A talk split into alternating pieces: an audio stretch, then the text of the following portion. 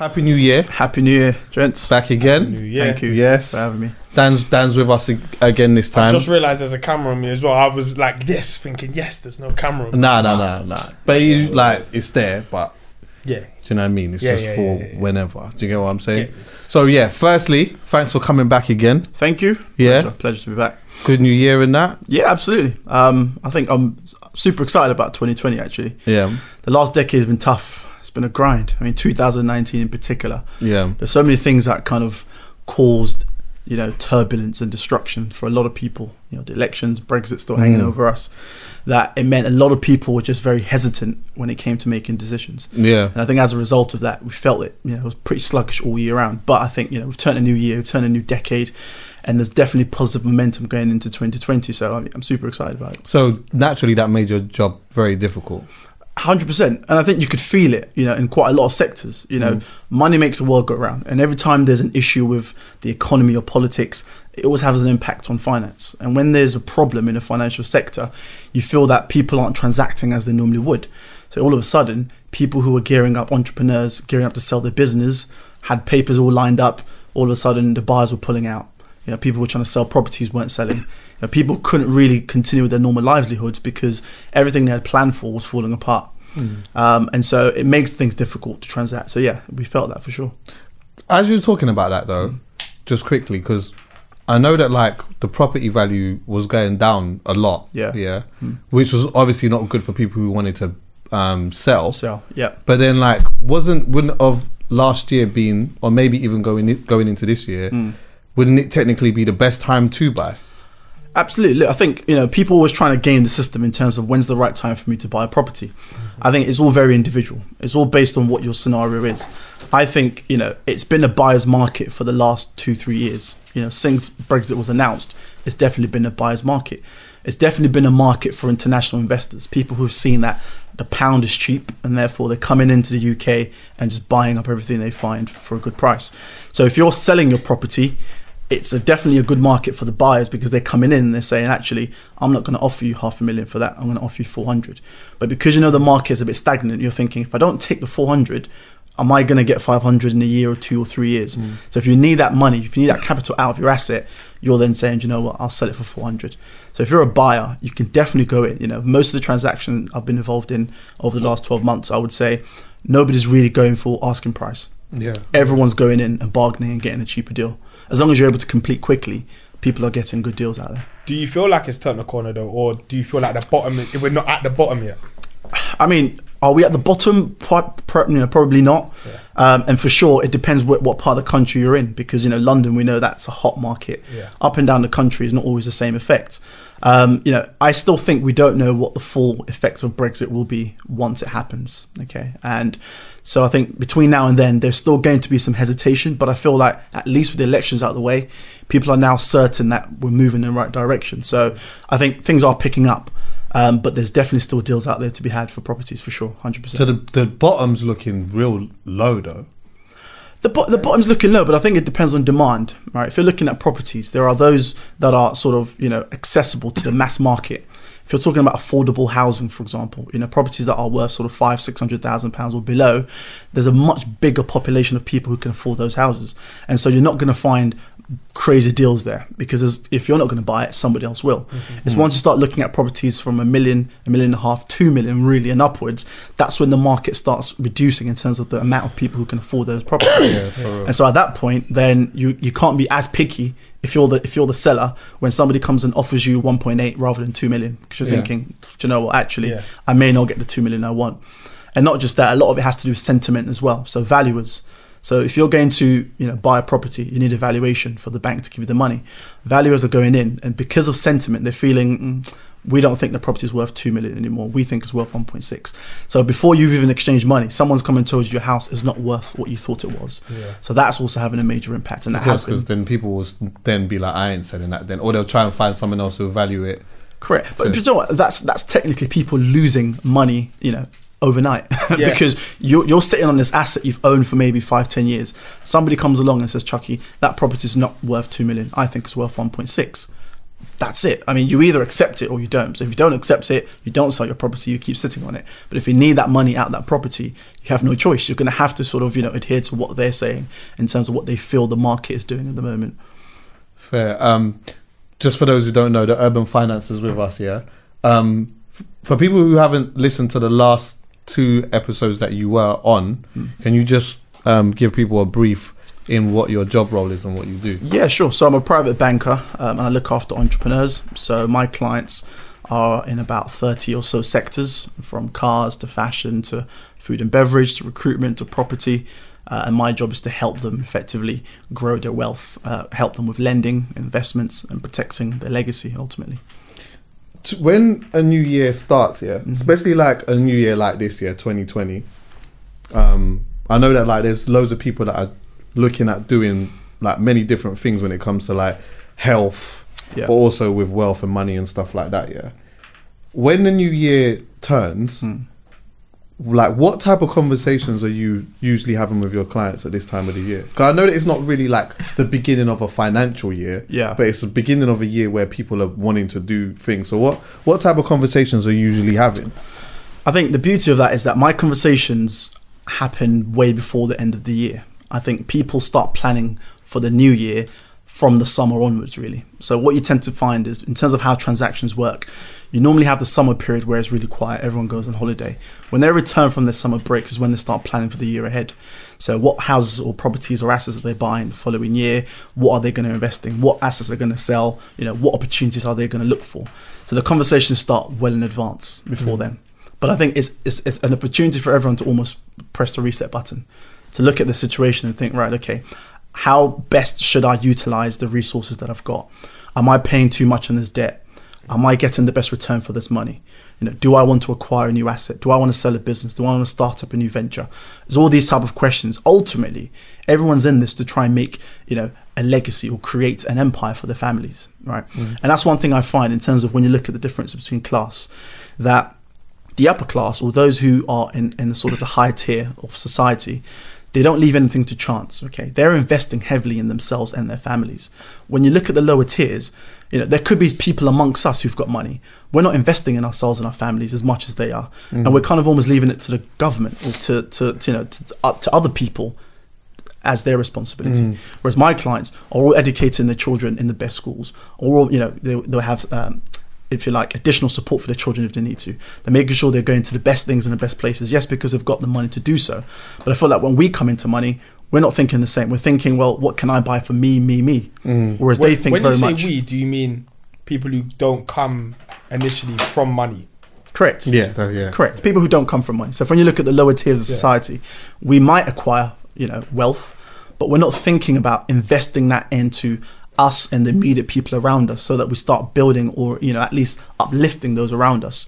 And we kind of leave it up to other people to do it. So you'll find people who've got money living in big mansions and their families are still living in areas where they grew up in and they're mm. still, you know, accessing all the general welfare things that you would expect anybody else to.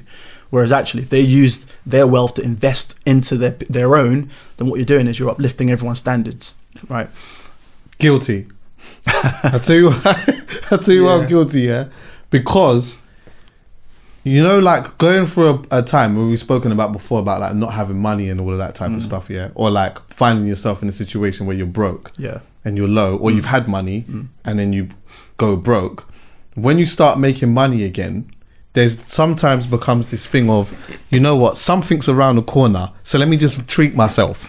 yeah, Like I don't, I don't know if that ever happened to you, For but me, like I was, I was actually quite responsible. My, my thing's CCJs in it, but apart when it comes to money, yeah, I'm quite responsible when it comes to buying what I think are assets rather than too many liabilities. okay, So like, trust me, I fight with my when I'm buying liabilities. Yeah, I fight with myself. It don't matter if it's a hundred pounds. Yeah. that I'm fighting with myself. I'm just hmm. like, are you just throwing this in the ocean? yeah, because I saw you saying. in the, I saw you in the Dior's recently. Still, That's a liability. but, yeah, yeah, yeah. But do you know what? yeah? it's a liability. However, yeah, as long as you don't mash up your Dior's, Yeah, this, you could. I'll tell you, I'll tell you what I did. Yeah, to buy those Dior's, I actually got rid of Louis that I hadn't worn for like two years. Now, Okay. up, those Louis were four fifty at the time of purchase. okay, When I sold them, they were more. and I just happened. I sold them on eBay. Yeah, imagine someone from Universal bought it, like uh, one of the top guys at Universal. So I see the address, and they was I have to send it to Universal in Kings Cross, but um, they bought it for four thirty. Oh, okay. Loss of twenty pounds over three yeah, years. that's that's not too bad. That's it.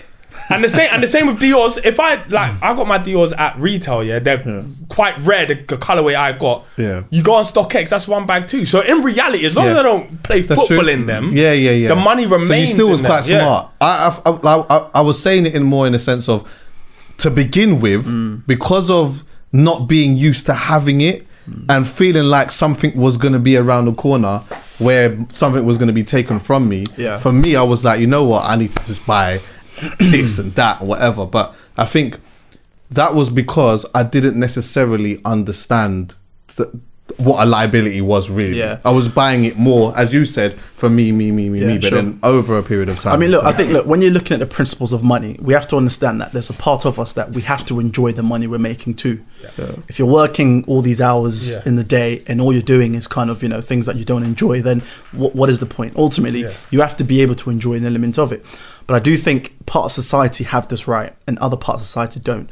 If you look at certain cultures, for example, okay, once you're in your 20s and you, you've got a salary and you start making a, a living for yourself, they group together, they put the resources together, they buy properties together, and you might be living together for the next five, ten years. But after that, you've now built enough that you can go off in your separate ways, all mm. owning assets right? Whereas some other parts of society, the moment you start earning a salary, you're buying a rental car, you're going on expensive holidays, you're buying expensive clothes, right? So you're already depleting those resources that other people around society Yeah. are using to build a foundation. So then we're always behind because, you know, in five, ten years' time, yes, you're still maybe earning well, but compared to somebody else who's earning the same as you, now are sitting on four, five, six different property assets or whatever it might be, mm-hmm. whereas you're just still kind of cutting a check and live and living, you know, almost pay to paycheck. Mm. That's the difference. Is that mentality that we want everything now. right? Yeah. We, we have this thing where we can't delay gratification. It's you know if I've if I've got a pay rise, I have to go and buy a new chain. I have to go take a holiday. I have to go buy this. I have to go buy that. It's all very immediate. Mm. Whereas I think for this year and this new decade, I want us to think more long term Mm. and think that it's okay to kind of forego some of that excitement now because in the future you're setting yourself up for a much easier life. Mm. Right? We can't undo the mistakes of the past and that's fine. So whatever we did in the last decade 2019 we're probably going to be paying for it this year and years to come. Mm. I'm talking about spending because that's one element that you know there's four elements of finance really of money.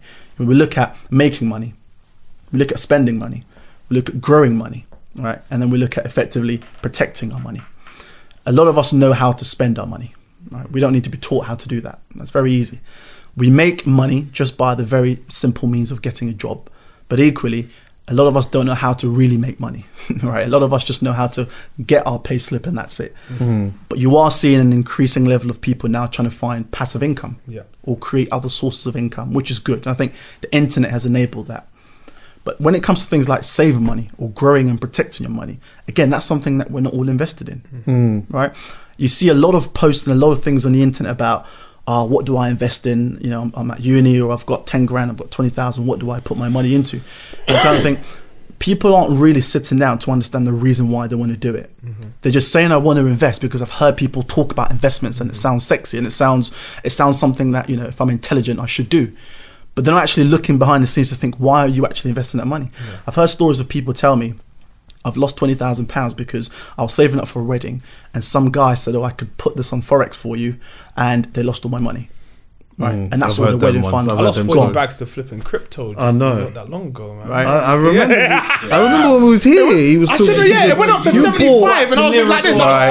And Bro. then it just went. Yeah, literally. Yeah, there's an episode. You might even have the visual to it. You was there yeah, on your se- laptop. yeah. I had like seventy five bags, and it was just gone. Yeah. But you know what? and and that's not that's not uncommon. Yeah. right? that's Yeah, not yeah, uncommon because you know had you actually taken a step back and thought right before I invest this money. In spite of how great the returns appear, before I invest Yeah. this money, let me ask myself the question: What is the purpose of me doing this? Mm-hmm. Yeah. Two, what is my time horizon? Yeah. Three, what is my risk appetite?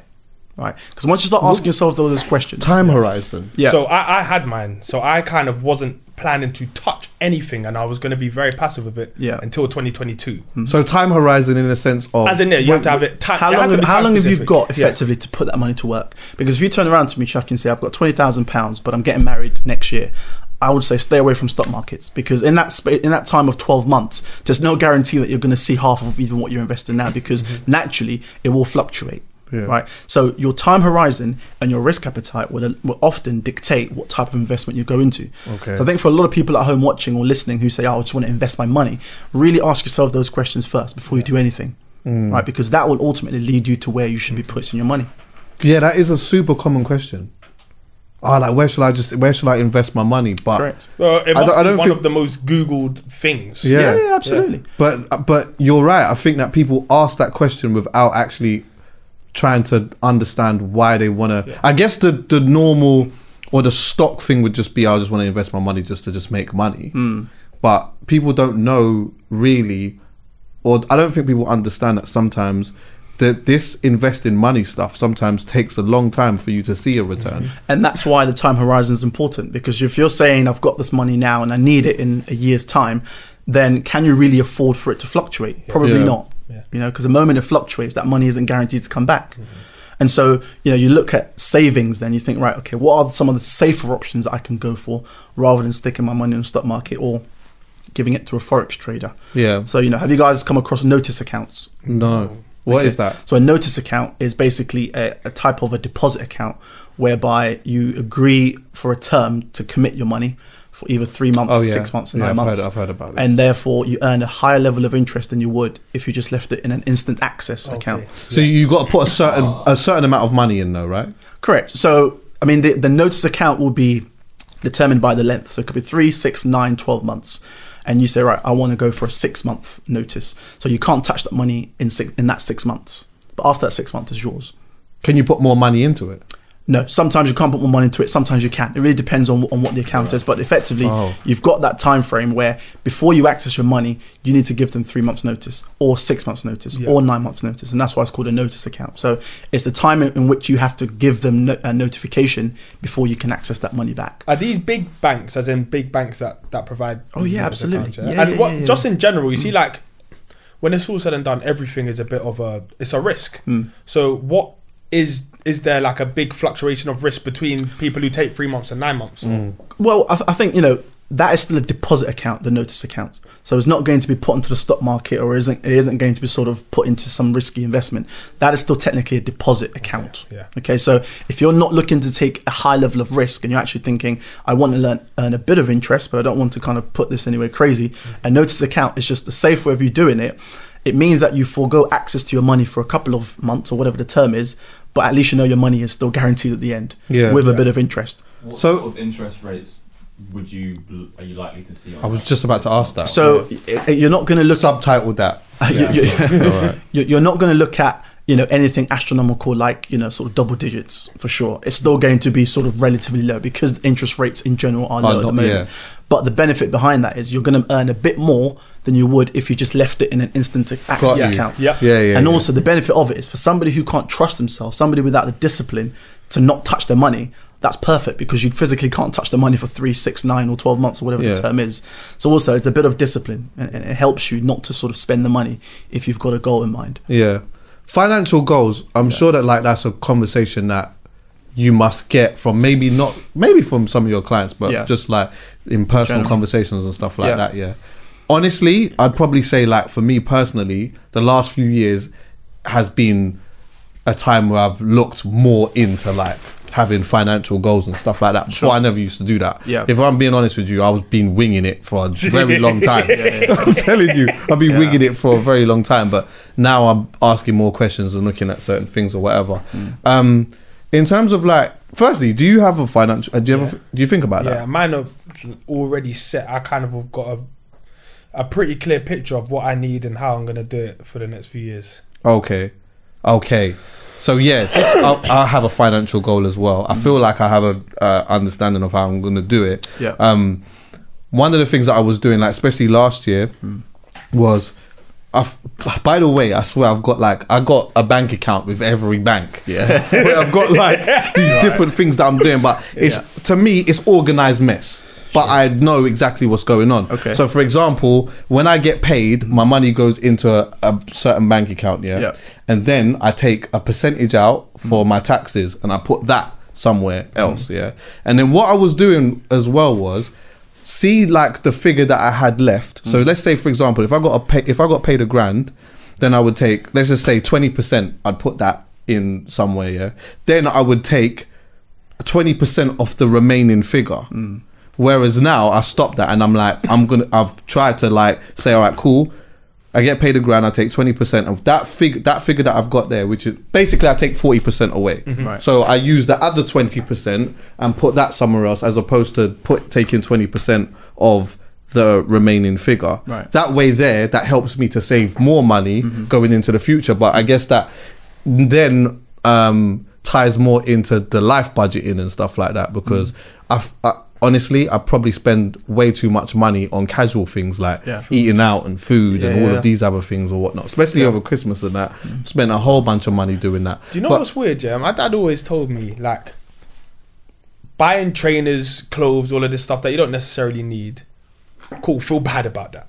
But he was like, if it's food, unless you're going to the shard every day, when Yeah. you're buying food and it's you're, you're we're not buying crazy stuff. We're just we're we're going roosters instead of going Yeah. Sainsbury's and buying the Well, chicken. yeah, I go and- to the you yard. know what I'm saying? Yeah, But yeah, it I go adds to the yard It shop does. sometimes, It- and I don't adds mind up. doing that because I'm giving. When I go to the yard shop, I don't. It doesn't feel too bad because I feel like I'm giving money back to my community anyway Yeah, when I'm doing yeah. things like that. So, but But I think it adds up. And so, look, you know, I hear a lot of these things again about, and sometimes for me, I think bad information is equal to or worse than no information at all. So, for a lot of these people who are not financially literate, when they're watching a lot of these videos and some of these moguls in the US talking about here's how you should divide your money every month and don't buy this or don't buy that, I think sometimes that can be very dangerous mm-hmm. because somebody who's not trained and you know able to actually dissect what's what, they might just follow these instructions and actually end up in a worse place than they need to be. Yeah. There's a lot of things out there that says you have to divide your monthly paycheck by X, Y, Z, spend this much, save this much, do whatever this much with your bills. But if your lifestyle doesn't dictate that, then mm. you shouldn't be guided by that. Yeah. If your expenditure is only 10% of what you earn, don't make it 30 because that's what a guy on YouTube said. Do, mm. do you know what I mean? Stick to what your lifestyle dictates. Equally, a lot of people ask, oh, well, how do I, you know, how much money should I save if I'm trying to save for a house but I'm paying rent? Well, your rent is going to dictate how much you can save. Right, because if you earn a thousand pounds a month and your rent is six hundred, well, I can't tell you to save eight hundred, can I? because Yeah. it, it physically Yeah. it, it won't hard. work. So I think you definitely have to look at where you're coming from. But when it comes to saving, the easiest way to save money is to spend less than you earn or earn less than you spend. It's it's as simple as that. Right? It's as simple as that. Once you start, you know, I think the practice you've got, Chuckie, is good. Having different accounts to start putting things in different places because it's not that easily accessible. What I would say is when we think we're just swiping, especially now with contactless, it all adds up. yeah, It all adds up. I mean, you'd be surprised every time you're just ping it across, and you look at your statement, you think, "Wow, it adds Yeah. up." Yeah. Well, this is. Could I sorry to stop you there? I actually still. I'm with a couple of my bank accounts or whatever. I got contactless, but I don't really use it. Mm. With my the my main bank account that I use every day, Yeah. it doesn't have contactless on it. And I was just thinking, just just today, I was thinking, I need to just get contactless. Do you know why? Because I feel like. I, now I feel like the dickhead that's standing there the extra 30 seconds. Yeah, and it's not even long. It's actually yeah, not even yeah, long. yeah, yeah, yeah. but you know when they hand you the card machine? Yeah. And everyone just taps. tap and yeah, you like now I'm having to take the Yeah, card machine, slap it in myself, and I get a bit annoyed that they just assume that it's, It's contactless. contactless. Do you get what I'm saying? But Yeah. but yeah, I guess that contactless though does make it so much easier to just It does, but I'll tell you what a lot of people I know do is that they have a separate account for the expenditure. So as part of their budget, they know exactly how much they're committing themselves to spend that month, Yeah. and they'll transfer that money from when they're paid to that account. So once you spent it, you spent it. So at least whilst you're tapping away, you're conscious that actually I've only moved two hundred pounds into this account, and so mm. whatever you're spending, you're conscious that it's not you know sort of a bottomless pit. Yeah. That it will stop at some point. Right. Yeah. And that's how you start to discipline yourself when you're budgeting. So rather than just having this blanket approach of I'm going to save 20%, spend 30% and do this whatever percent, look at what your circumstances actually command. Yeah. Because by doing that, you can say I don't need to spend 30% of my salary Yeah. if I can live on 15%. Do you know what I mean? What what does like the because even with financial goals and stuff like Mm. that, like what is the actual conversation around that? Because naturally, Yeah. it's very subjective to Yeah. the amount of money that you make, Correct. your class, all of these different types of things. Yeah, Yeah. but like for me, when I think of like financial goal and stuff, I don't necessarily just think about okay money and stuff that I'm saving. For me personally, Hmm. it's just about like few, and I guess because I'm self-employed as well, so like there's like my thing is okay cool how like how am i going to get extra jobs to make extra money that's more my mindset of Sure. the financial plan as opposed to thinking okay cool i already just make this amount a year or whatnot Mm-hmm. or i don't make that much i'm just doing x y and z and i'm going to try and make a financial plan out of what i've already got Yeah. uh, uh, uh, mine is more just based off trying to make more than i already had Yeah. from last year but i guess that's more of a self self-employed That, that's a life stage you're going through. If you remember our last conversation, I talked about the, the three stages effectively, and you're at that wealth accumulation stage where you've spent you know a decade or so building your craft, and now you're looking for ways to actually increase the revenues that you actually generate. Right, and that's what you're doing. So, yes, that may not necessarily be a strict financial goal. That's more sort of a life goal of you trying to mm. better yourself. But it does tie into that ultimately because you know what are we all trying to achieve here? Let's be honest. When it comes That's to money, question. we all want to make money. Mm-hmm. We all want to live well. We want to look after our families and friends, right? We, we just want to have a good life. In order to do that, you have to be disciplined. And that's when you have to start paying attention to, right, what are my sources of income? How much am I spending? How much do I have in a rainy day account?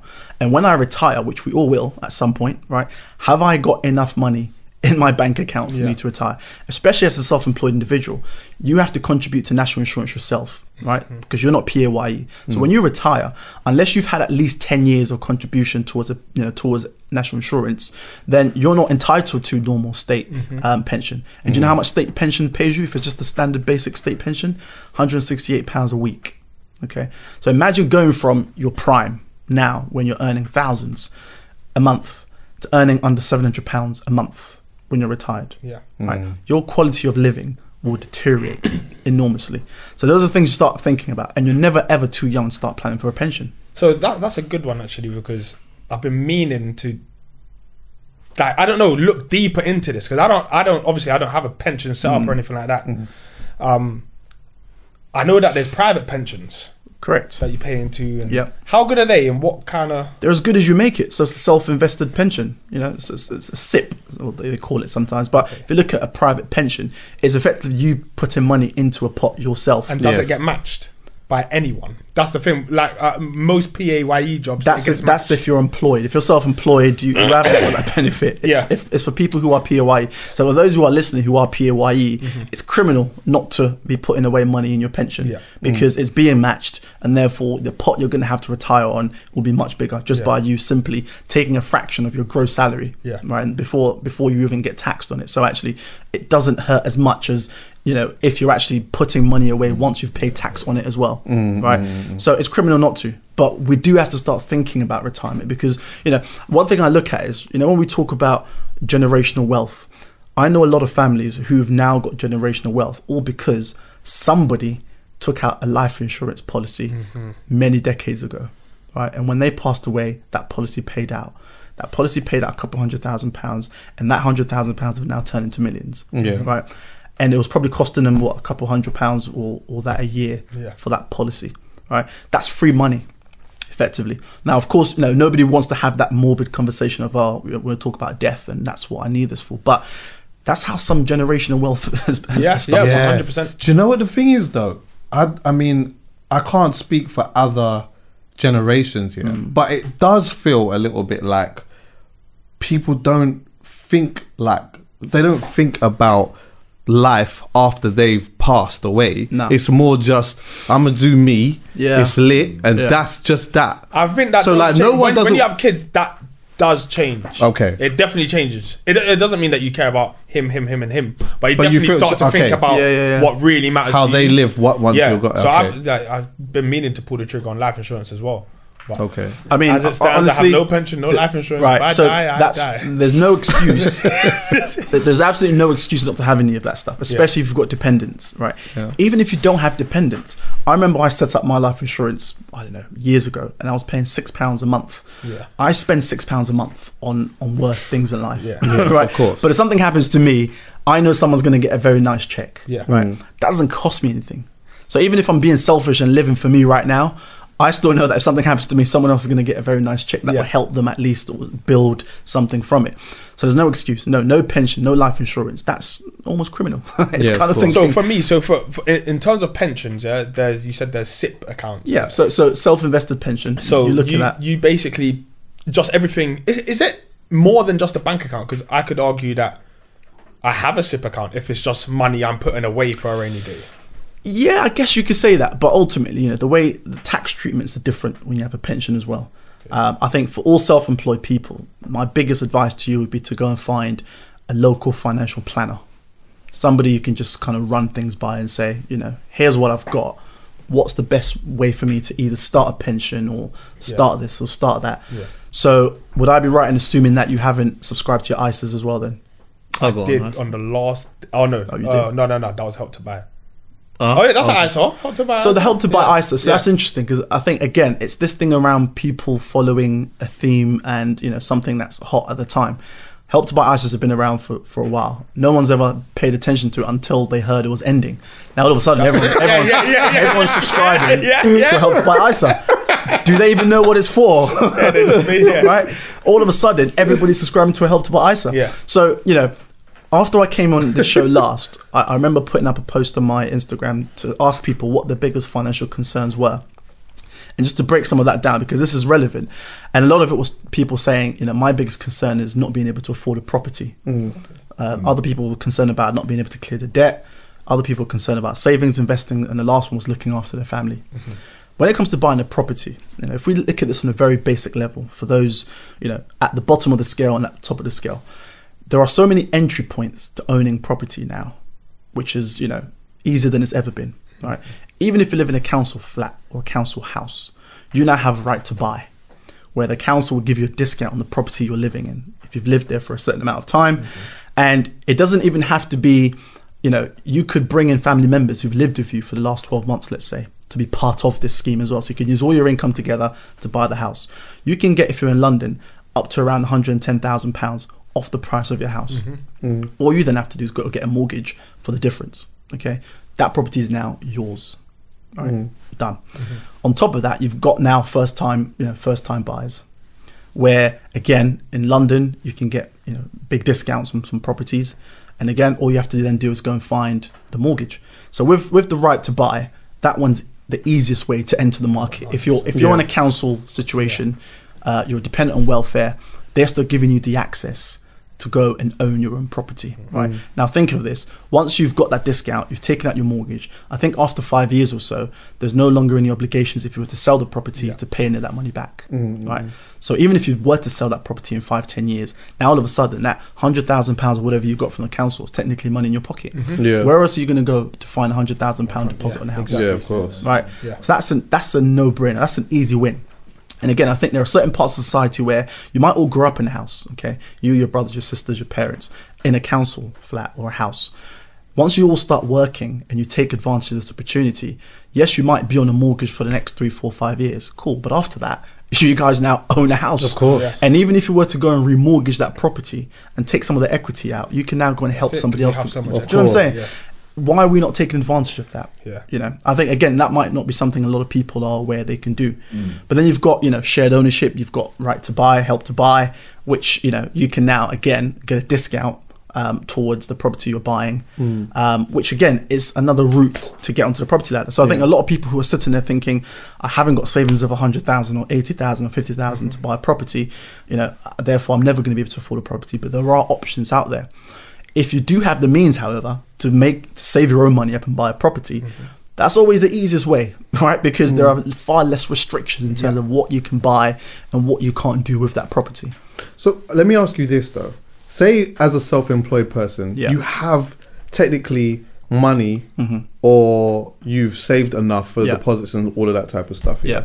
Notoriously, it's harder as a self-employed person to get property um, when you're self-employed because obviously Yeah. you have to show a certain amount Income, of years and stuff like that. Yeah. Mm. Is there somewhat like a polite way around that? What in terms of acquiring a mortgage to buy a Yes, house yeah. when you're self-employed? Yeah. There are lenders out there for sure. There are lenders out there. It just means that your percentage of um, interest is going to be super higher. Not not always. I mean, it depends how long you've been in business for, and it depends what you can demonstrate. I think there are a lot of the high street banks who don't recognize, you know, the self-employed individual who has a lot of, let's say, retained earnings in the business, mm-hmm. but don't pay themselves a great amount on salary or mm-hmm. PAYE because you don't need to, right? If you run a business and you're making net profits of six hundred thousand pounds a year, but it costs you fifty thousand pounds to live, why are you paying yourself six hundred thousand pounds a year just to pay tax on it? Doesn't Yeah. make any sense, right? There are some lenders out there, more bespoke. So maybe go through brokers, mortgage brokers, who you can say, look, I'm self-employed. Here's my business. These are my accounts. What deals can you get me? There are definitely deals out there for sure. Right. It's just that if you just punch it into a normal online mortgage Nothing's calculator. Yeah, yeah. n- nothing's happening. Um, I just want to go to students quickly Yeah. as well. Um, is there a way that students can like study and not be broke?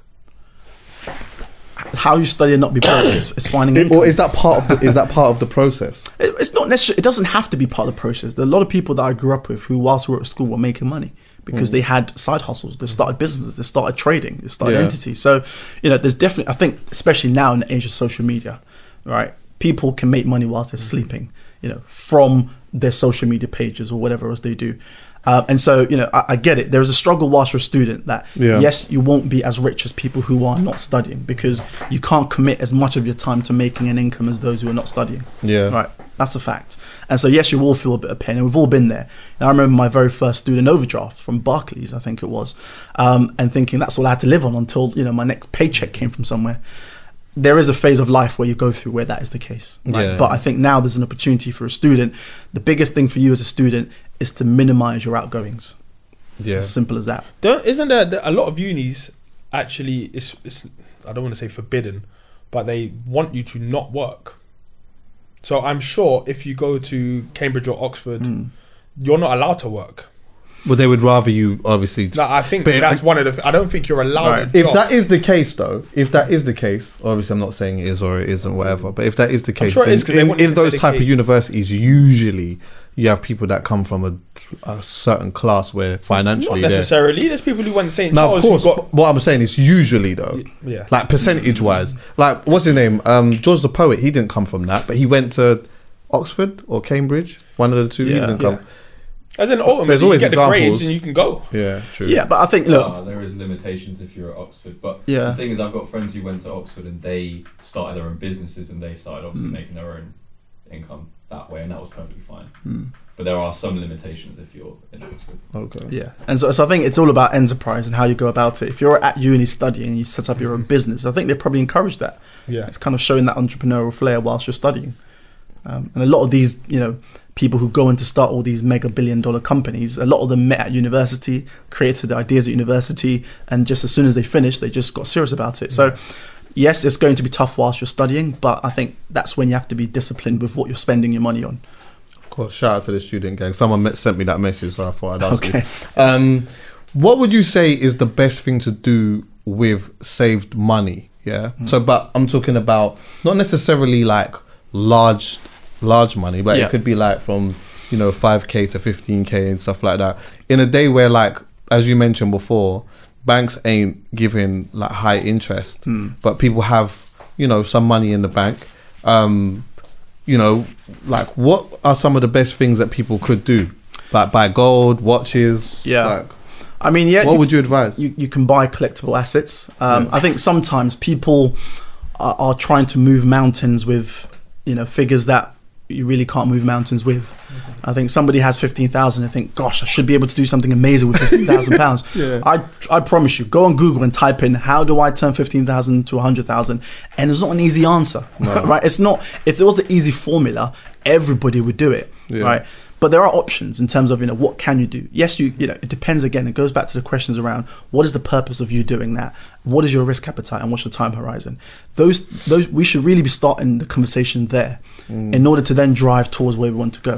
Things like buying you know collectible assets, watches for example. The last time I was here, I spoke about watches Yeah. uh, how well some of them are doing.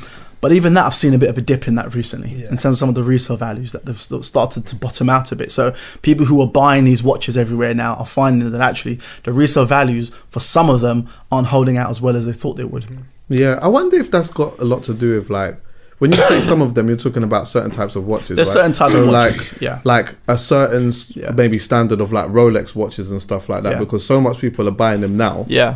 that it's like it's lowering the stock value. Of Yeah. them. Yeah, but there's low stock on it. It's the sport watches in reality, but it's the Yeah. like.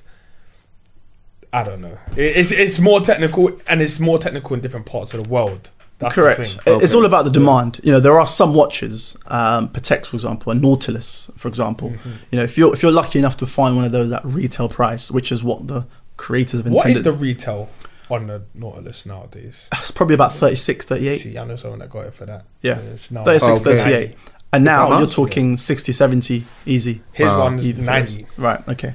So depending on what type it is. Yeah. So if you're if you're going to invest in a watch, for example, and you think I've got fifteen thousand pounds, well, you know you know what your bracket is. You can't enter it at that level because a how you get your hands on a retail Nautilus, for example, is almost impossible. But like I said, some of the Rolexes have started to also bottom out as well. So be careful of that because you know one that I particularly noticed when you go into some of these second-hand um, websites who are selling them, and you might notice that oh they bought this Sky Dweller for eleven thousand one hundred, they're now selling for fifteen thousand. Bear in mind that that's the online retailer's price. Mm-hmm. It doesn't mean that's what you're going to sell it for mm. because they're factoring in their margin, their cost, their tax, everything else. So they might buy that watch they're selling for sixteen thousand only for 11,000 from you. So mm. actually you've not made any money because you bought it for 11,000 and they've bought it from you for 11,000 and they're mm. selling it for 15. So be careful not to get, you know, too distracted by the figures they're selling it for because that's not what they're going to buy it from you Yeah. unless you want to hang out and sell things yourself personally but then again it comes with the timing and risk and everything else with these people Yeah. who are buying it um, but what do you do with five, ten, fifteen thousand pounds? I mean, you really have to look at you know what you have access to. I think access is super important.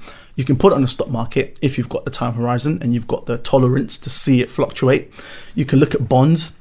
So government bonds, corporate bonds, that's effectively another type of investment. But instead of it being, um, you know, at risk onto the markets necessarily, that's either the government or a company wanting to raise money by saying, you give us this amount for between one to five years, and we promise to give you back this level of interest.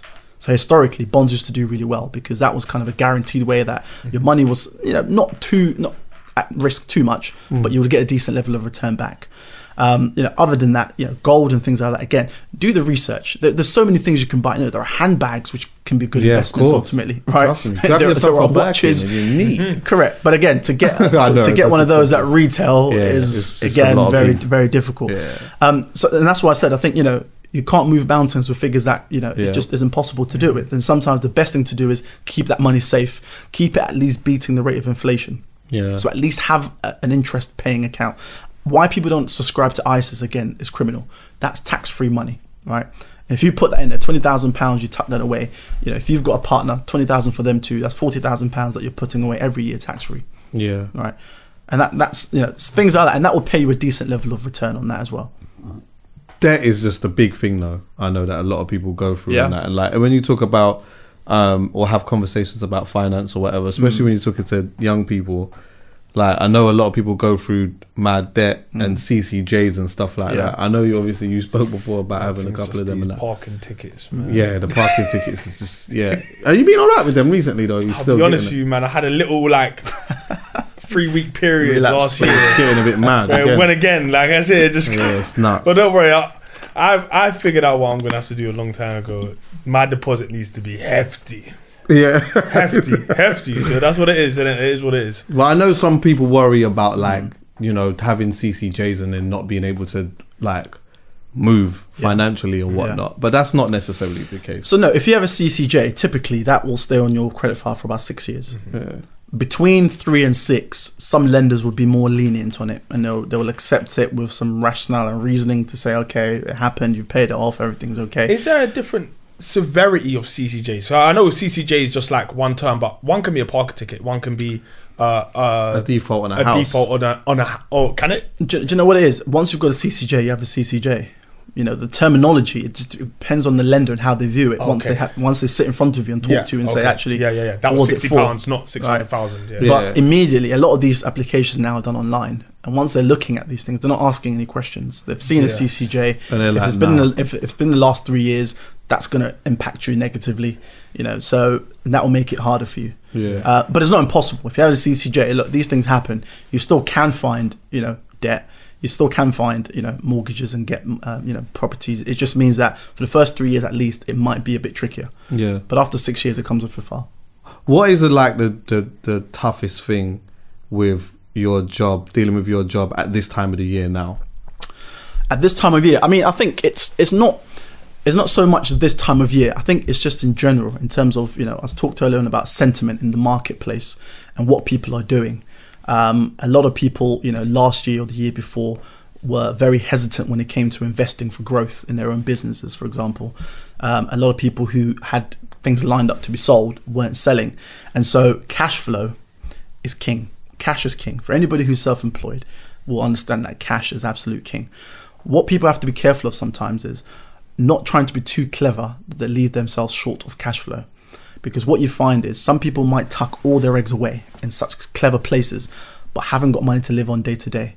Right. So a lot of the time you hear, you see all these posts around the internet about so and so is worth 300 million or so and so is worth 20 million, but they can't write you a check for 100,000 because mm. all that wealth they've got is tucked away in places that they can't put their hands on immediately and they've got no cash flow.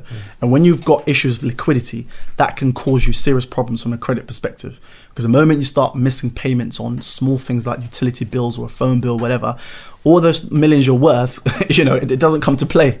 Because for banks, as far as they're concerned, you start missing payments. Mm-hmm. They don't care that you live in a 10 million pound mansion or that you've got a business that turns over half a billion. They're now considering you as at risk because you you're not running your accounts in a certain way. So people have to be conscious of that. That liquidity is king. So yes, whilst people are always saying, I want to invest my money. A, understand what you actually want to invest it for, but also understand that don't leave yourself dry because at any moment you can get hit with a bill. At any moment you can get hit with something that you weren't expecting. How do you cover those expenses? That's for I got killed the other day. What on the same thing? No, What, just- no. On uh, imagine yeah. So where I was across the road before, I paid rent to the the building, Yeah. and then there was an ad- whatever an additional part of that was used as the uh, was sent to electricity. Obviously, studios use a lot of electricity. Yeah. So I thought, oh, I've moved across the road. It, it's the same company. It's just the sister building. It's the same thing. Hmm. After, but literally like three weeks ago, EDF knock on the door. They'll be like, "Yeah, we're just gonna check your meter." Check the meter. It hasn't been paid for the whole year, Oh shit. and I was on no contract. So it means that they basically they charge make you like up the double. numbers They, they make want. the number. They make up the number. Yeah. Thirty eight hundred one. That's it. They're just like, yeah, yeah, it has to be done. You Bruv, got. that's see that's the thing as well. See what But you for did. me, I'm furious at the building for not letting me. I know it's there's it's probably in some kind of contract somewhere. yeah, they probably. But as in, you see what I'm saying? Like, it's But from a, not- from a nothing- personal finance perspective, something like that can throw somebody completely off. yes, exactly. All of a sudden, you've been presented a bill of three thousand pounds, and you've got no liquidity, Yeah. and that's when people start scrapping around, going to payday loans just to kind Yeah. of release funds, Yeah. and, and you know, so you have to be careful that you know when you're looking at your financial picture, there needs to be diversification. You know, you can't have all your eggs in one basket. A lot of people who are in property find this the trickiest because Yeah.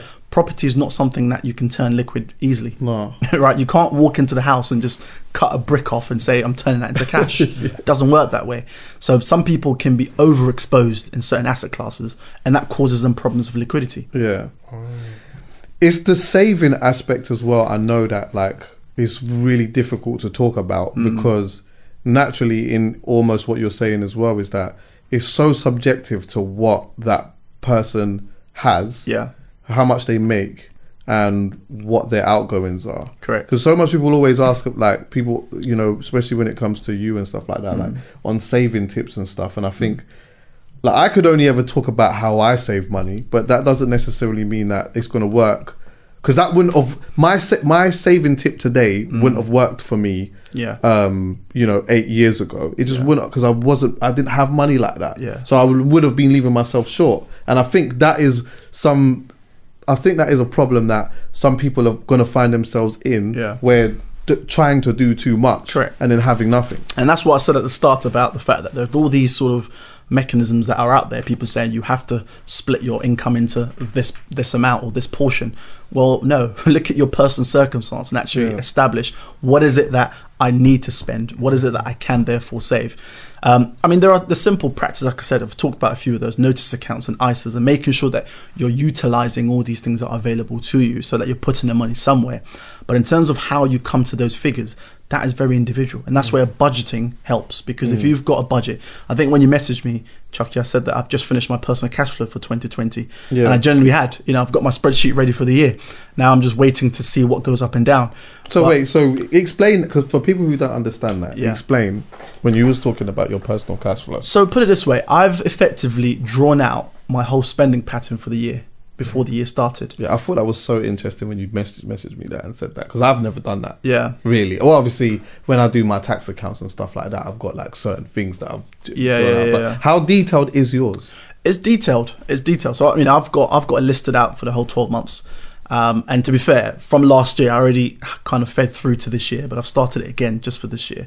But it's kind of all the sources of income, all the outgoings, assets owned, cost of servicing those assets, mm-hmm. because that's what people forget a lot of the time. How detailed is your outgoings though? Are you putting like, are you going down to the, a suite? I'm going down to lunch. I'm going down to travel. I'm going down to everything. I'm going down to well, I mean I have an amount. And again, don't automation is is the key. Yeah. Don't do this manually. Don't say to yourself, "Oh, I'm going to move this money every time I get paid." I have standing orders that are going around like the matrix, right? So there's no there's no accident. There's no mistake that when I look at the spreadsheet, things should be where I expect them to be, right? Because yeah. I've kind of planned it out. So the only things I'm going to change is actually.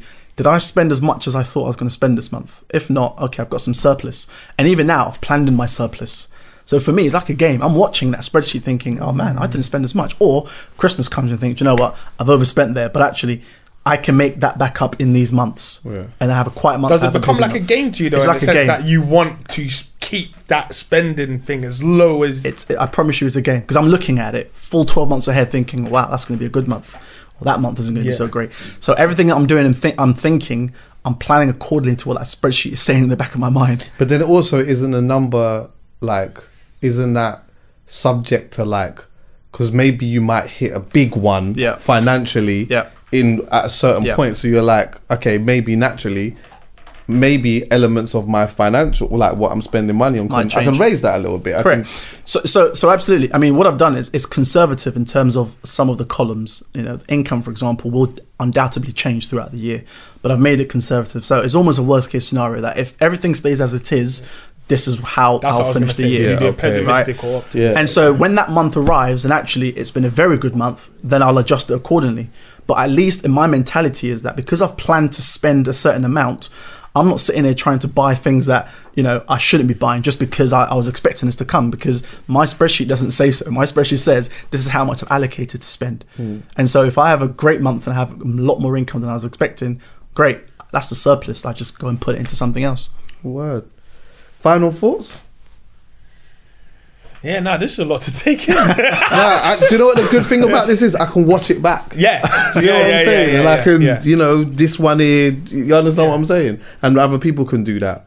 But um, that's why I just think you know it's always good to have these type of conversations and like Yeah. you know my you've be- this is your third time now Yeah. and I thought it was was important to have it right at the beginning of the year Yeah. and also you know maybe another um, two more times in the year just to kind of just get like just some tips from you and your train of thought and Sure. your perspective on things and I think it's very important as well like anything that is said here it's important to do your own research too 100%. yeah so like there are things that are being said but like do your own research so and, and that, I can't I can't stress that enough. I mean, in terms of final thoughts for me, it's definitely that you know, be curious.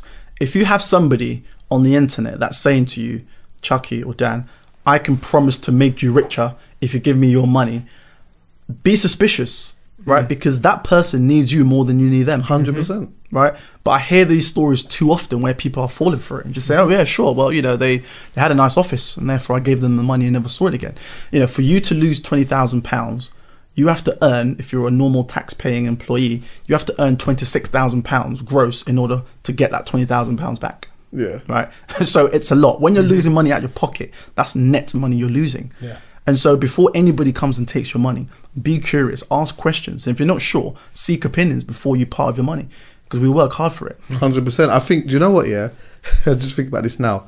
There's like a certain age gap or age sort of. I don't know what the right word is. Yeah, of people that are optimistic Yeah. financially in terms of like what people will do with their money. Yeah. And then there's like another um, bit in between where people are pessimistic. So, Yeah. in it, to to explain it better, when you are maybe like let's say 18 and younger, so I'm just giving a, a just a rough age, yeah. Mm. When you're 18 and younger, you're optimistic when somebody comes to you and says, "Right, if you give me X, Y, and Z, I can do X, Y, and Z with it," and Yeah. so you give it to them. You give them your square.